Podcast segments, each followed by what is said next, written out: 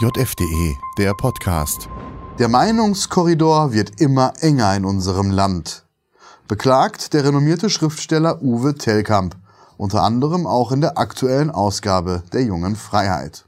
Und fügt dort im Interview noch hinzu, heute drohen soziale Sanktionen für Meinungen, die bis 2005 Mitte waren. Naja, und wenn man so will, ist unser YouTube-Kanal eine große Beweissammlung für diese Anklage und unsere heutige Gesprächspartnerin eine Kronzeugin derselben. Kronzeugin einer Anklage, die lautet Ausgrenzung. Ausgrenzung von bürgerlichen, von demokratischen Kräften. Und das ist heute unser Thema bei JFTV. Das JFTV-Thema der Woche. Und damit herzlich willkommen, meine sehr verehrten Damen und Herren, zu einer neuen Ausgabe von JFTV Thema. Herzlich willkommen auch an meine heutige Gesprächspartnerin Erika Steinbach. Schön, dass Sie da sind. Grüß Gott, freut mich. Ähm, Frau Steinbach, ja, ich habe vorhin den äh, Herrn Telkamp zitiert, der sagt, äh, Dinge, also sinngemäß, die 2005 noch Mitte waren, werden heute ausgegrenzt äh, als radikal rechts, wie auch immer. Ähm, Sie waren 2005 Bundestagsabgeordnete der CDU. Ähm, heute sind Sie Vorsitzende der Erasmus Stiftung, der parteinahen Stiftung der AfD und werden ausgegrenzt. Ähm, nun wird man in Medien dazu oft lesen, äh, Frau Steinbach war ja damals noch ganz normal und ist mittlerweile irgendwie verrückt geworden. Ähm, wie ist Ihre Perspektive? Wo haben sich Ihre Positionen, Ihre Sichtweisen, Ihre politischen Anschauungen, Ihre Werte äh, grundlegend geändert seit 2005? Meine Werte haben sich überhaupt nicht verändert. Also das, was für mich vor der Kanzlerschaft Angela Merkel gegolten hat. Und äh, das gilt für mich genauso noch heute. Allerdings, wenn ich heute das zitieren würde, was Angela Merkel vor ihrer Kanzlerschaft zum Beispiel zum Thema Migration gesagt hat, dann würde ich heute als Nazi bezeichnet werden. Sie hat äh, und insgesamt die CDU, CSU hat, haben ihre Position drastisch verändert. Sie sind radikal nach links gerückt und haben auch dafür gesorgt, dass es einen Schulterschluss zwischen Politik und Mainstream gibt und, und den öffentlich-rechtlichen Medien insbesondere. Und äh, wenn heute Namen zitiert würden, Konrad Adenauer, Helmut Schmidt und andere, deren Aussagen heute neutral zitiert, dann wären sie heute draußen aus der Gesellschaft. Das sind Dinge, die Sie heute gar nicht mehr zitieren können. Also renommierte Persönlichkeiten, die dieses Land aufgebaut haben. Wenn Sie Helmut Schmidt zitieren, mhm. ich kann da äh, als Beleg kann ich angeben, als er gestorben ist, saß ich in der Fraktion. Wir hatten Fraktionssitzung. Ich vernahm, guckte auf mein iPad, oh Gott, Helmut Schmidt ist gestorben. Dann habe ich getwittert, habe das sehr bedauert und habe darauf hingewiesen, dass Helmut Schmidt in der Zeit davor ganz engagiert gegen die Massenzuwanderung sich geäußert hat. Es brach ja ein Shitsturm nicht nur von linker Seite über mich herein, sondern die CDU, CSU Bundestagsfraktionen, deren Repräsentanten haben sich sofort von mir drastisch distanziert, obwohl ich einen Demokraten zitiert hat und ihn gelobt habe dafür. Äh, daran kann man erkennen, es hat sich vieles verschoben.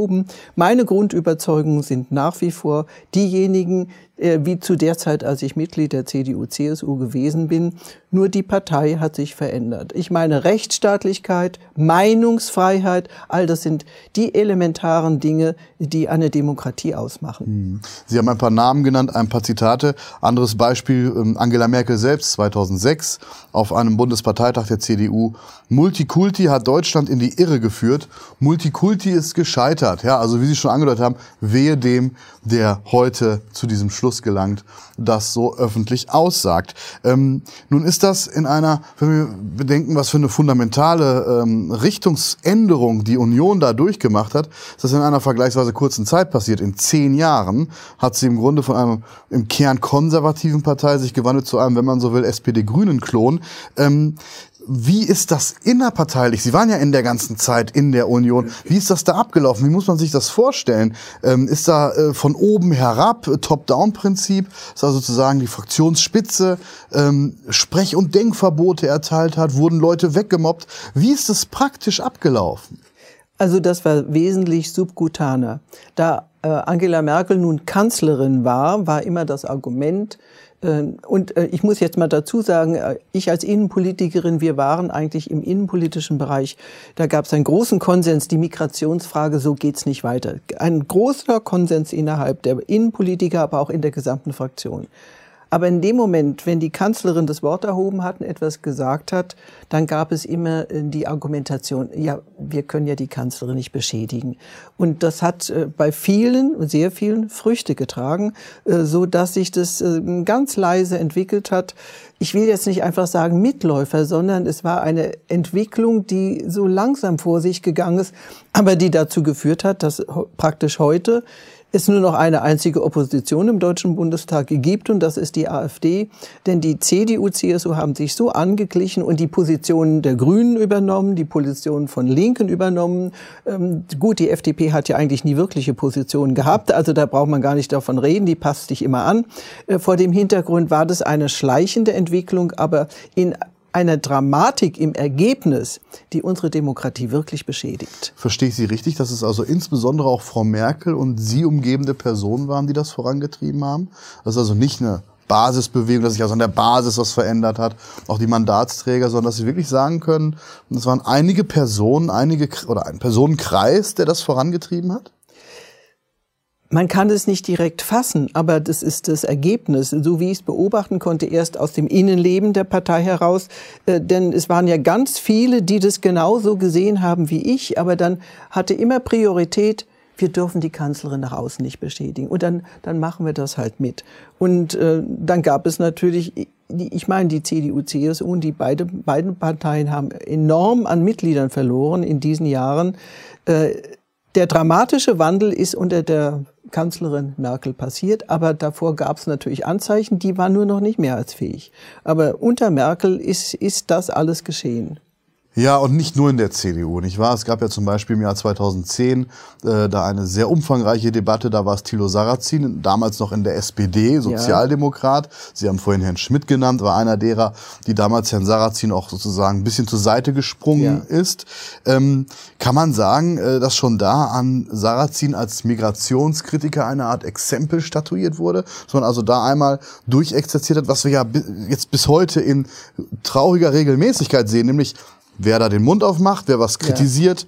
der wird, ich sag mal, als Sau durchs, äh, durchs Dorf ja. gejagt. War das so ein bisschen der Punkt, wo das auch in der öffentlichen Debatte begann, diese Formen anzunehmen, diese Züge anzunehmen, wie wir sie jetzt ständig erleben? Also an dem Fall Sarrazin kann man im Grunde genommen auch deutlich machen, äh, wie die damals äh, staatstragende Partei Union ähm, darauf reagiert hat. Äh, denn ich habe ja seinerzeit in einer Bundesvorstandsklausur gesagt, wie kann man, als das Buch von Sarrazin erschienen ist, sagte ich, und die Union sich sofort von diesem Buch distanzierte. Äh, Merkel sagte, ohne es gelesen zu haben, äh, damit möchte ich nichts zu tun haben und hat es verurteilt.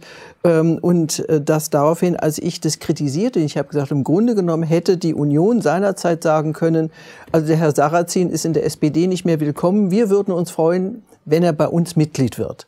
Man hat das Gegenteil getan und das habe ich angeprangert. Da wurde ich natürlich auch beschimpft. Sie können doch den Herrn Sarrazin nicht in Schutz nehmen. Der Mann sagt doch einfach das, was Sache ist. Das, was auf, der, auf dem Tisch liegt an Fakten, das hat er deutlich gemacht in seinem Buch und hat es auch noch bewertet. Aber da war erkennbar, welchen Weg äh, die CDU eingeht unter der Kanzlerschaft Merkel. Und das ist für mich wirklich äh, die Phase, in der diese Republik in eine völlig falsche Richtung sich entwickelt hat. Da wurden die Gleise gestellt in die falsche Richtung. Ja, sowohl bei Sarrazin als auch jetzt bei Uwe Tellkamp, ähm, als auch bei der ja, Retroperspektive auf die Amtszeit Merkel, ähm, ist ein Thema, das immer wieder auftaucht, das hier offenbar äh, auch im Mittelpunkt steht, ist das Thema Migration. Es gab weitere, unter Angela mhm. Merkel die Energiewende und so weiter, mhm. Euro-Rettung.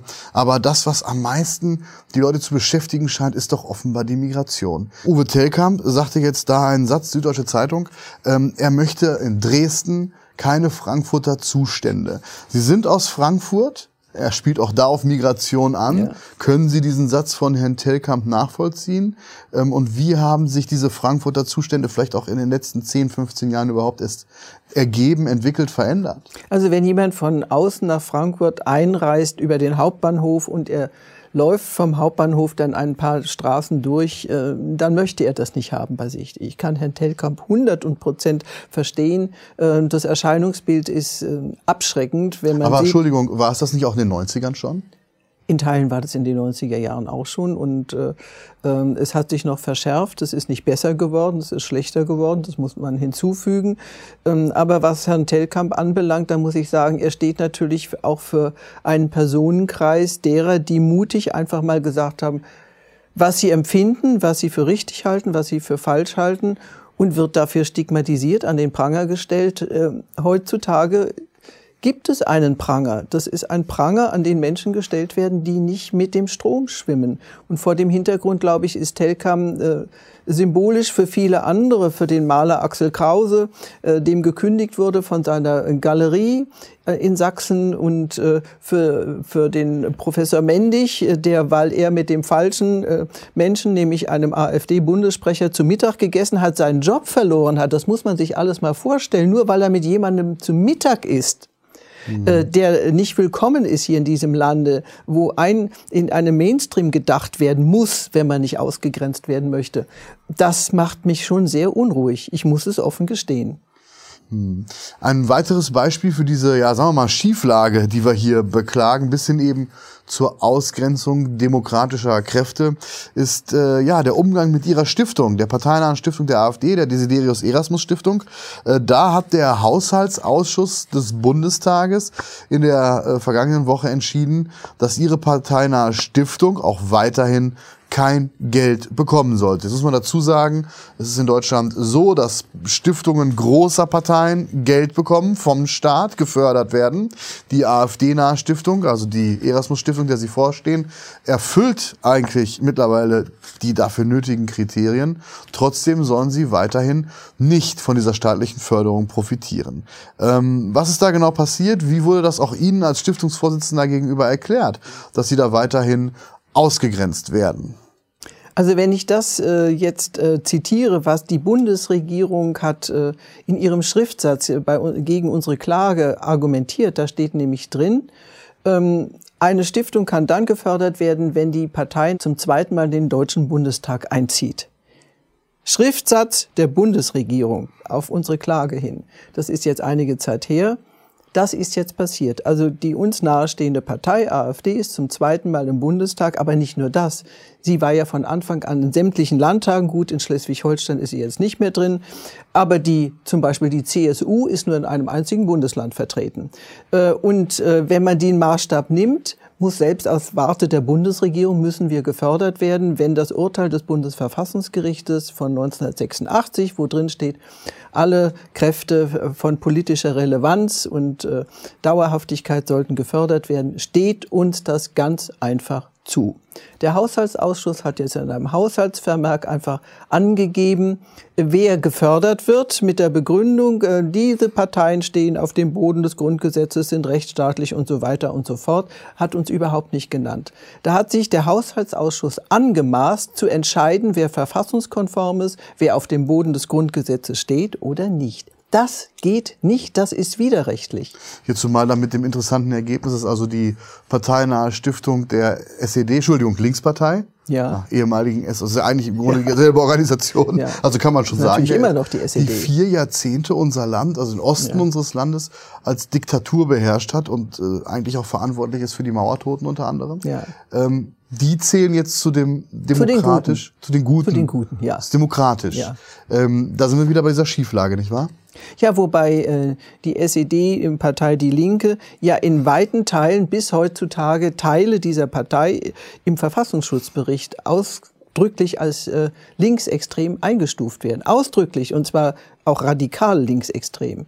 Äh, schert auch die Union nicht, die macht mit. Aber gut, ähm, das, die, das ist ein einziger Klüngel inzwischen geworden. Und die einzige oppositionelle Kraft, die AfD, die soll mit allen Mitteln bestraft werden, gehindert werden. Da gibt es natürlich die Methode jetzt. Die eine Methode ist, die wird durchgehend bei den öffentlich-rechtlichen Medien angewendet. Totschweigen zu Wort kommen lassen, dann nur, wenn irgendjemand etwas äh, gesagt hat, was wirklich nicht zu akzeptieren ist. dann wird darüber berichtet. Ansonsten, ich habe das für unsere Stiftung erlebt. Wir haben, waren eingeladen bei der Bundespressekonferenz auf meine Bitte hin, wegen der Frage der Förderung, die gesamte Medienlandschaft mit Ausnahme der jungen Freiheit und der Taz haben nicht darüber berichtet. Sie haben unsere Argumente überhaupt nicht aufgenommen. Aber alle Argumente in den Monaten davor von allen linken Organisationen, ob das jetzt äh, ähm, von, äh, von irgendeiner evangelischen Organisation ist oder was auch immer, da kamen alle Argumente, unbelegte Anschuldigungen, keinen einzigen Beleg das, was wir zu sagen hatten, wurde überhaupt nicht transportiert. Das ist Demokratie in Deutschland heute. Und dann erhebt man sich und zeigt mit dem Finger auf Ungarn oder auf Polen und macht deutlich, da sind die, sind die Demokratien defizitär. Ich sage, in Deutschland ist die Demokratie inzwischen längst defizitär. Wenn man äh, Telkamp das Interview äh, liest, ähm, dann scheint er auch in, dem, in seinem neuen Buch äh, da so ein bisschen ähm, eine, ne, zwar in einer fiktiven Welt, aber so ein bisschen einem Gefühl Raum zu geben, das glaube ich viele Menschen auch gerade im Osten Deutschlands haben, nämlich dass sich die Bundesrepublik mittlerweile eher in etwas zu wandeln scheint, was früher mal die DDR war. Ja. Ähm, teilen Sie diesen Eindruck?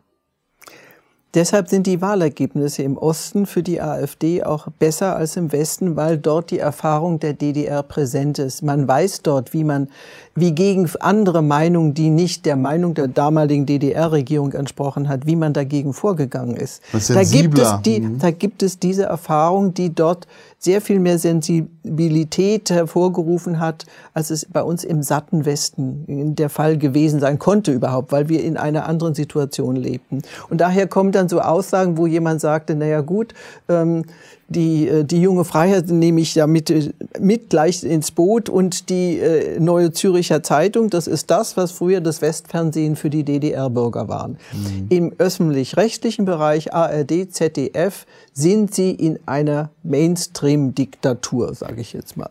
Mhm.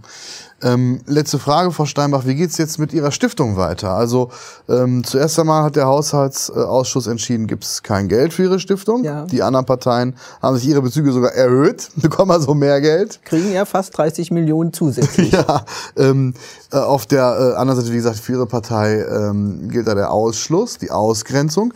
Ähm, wie groß ist Ihre Hoffnung, dass Sie auf dem Wege ähm, jetzt an das sicherlich wir schon angestoßen haben, eben auf dem Klagewege hier zum Erfolg kommen? Also zunächst einmal gäbe es ja noch die Chance, dass der Deutsche Bundestag in der kommenden Woche, ist Haushaltswoche, da wird der Haushalt verabschiedet, da läuft dann noch ein Antrag der AfD zur Förderung der Desiderius Erasmus Stiftung, dass der Deutsche Bundestag über die Regierungsfraktion über ihren eigenen Schatten springen und sagen, gut, sie, Ihnen steht das Geld zu. Also das glauben Sie doch nicht ernsthaft, dass das passiert? Nein, ich sage nur, aber... Möglich wäre es aber. Ja, die Hoffnung stirbt zuletzt, sage ich immer. Vielleicht, ich denke mir, vielleicht siegt ja auch mal die Klugheit bei den anderen oder die Rechtsstaatlichkeit bei den anderen. Sollte das nicht der Fall sein, werden wir auf jeden Fall den Klageweg beschreiten. Wir haben ja schon Klagen laufen, und zwar bis zum Europäischen Menschenrechtsgerichtshof. Auf jeden Fall. Das lassen wir so nicht auf uns sitzen, weil wir durch und durch demokratisch agieren, wir stehen auf dem Boden des Grundgesetzes. Äh, unsere Veranstaltungen sind alle ähm, pro Demokratie. Natürlich sind die, beklagen wir auch dabei, dass unsere Demokratie unter die Räder kommt, aber das muss man ja wohl, wenn man für die Demokratie ist, zu bemerken, hoppla, da ist eine, breitet sich eine Krankheit aus, die unsere Demokratie vernichten könnte. Und vor dem Hintergrund sind wir willens, das durchzuziehen. Aber wir werden, auch wenn wir keine Mittel kriegen, werden wir auf jeden Fall mit den sparsamen Möglichkeiten, die wir haben, unsere Arbeit weitermachen und natürlich dann auch versuchen, Spenden zu akquirieren.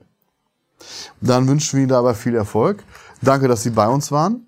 Danke gleichfalls. Und ähm, wir werden natürlich in der jungen Freiheit auch über das, was da mit Blick auf die AfD-nahe Stiftung geschieht, weiter berichten.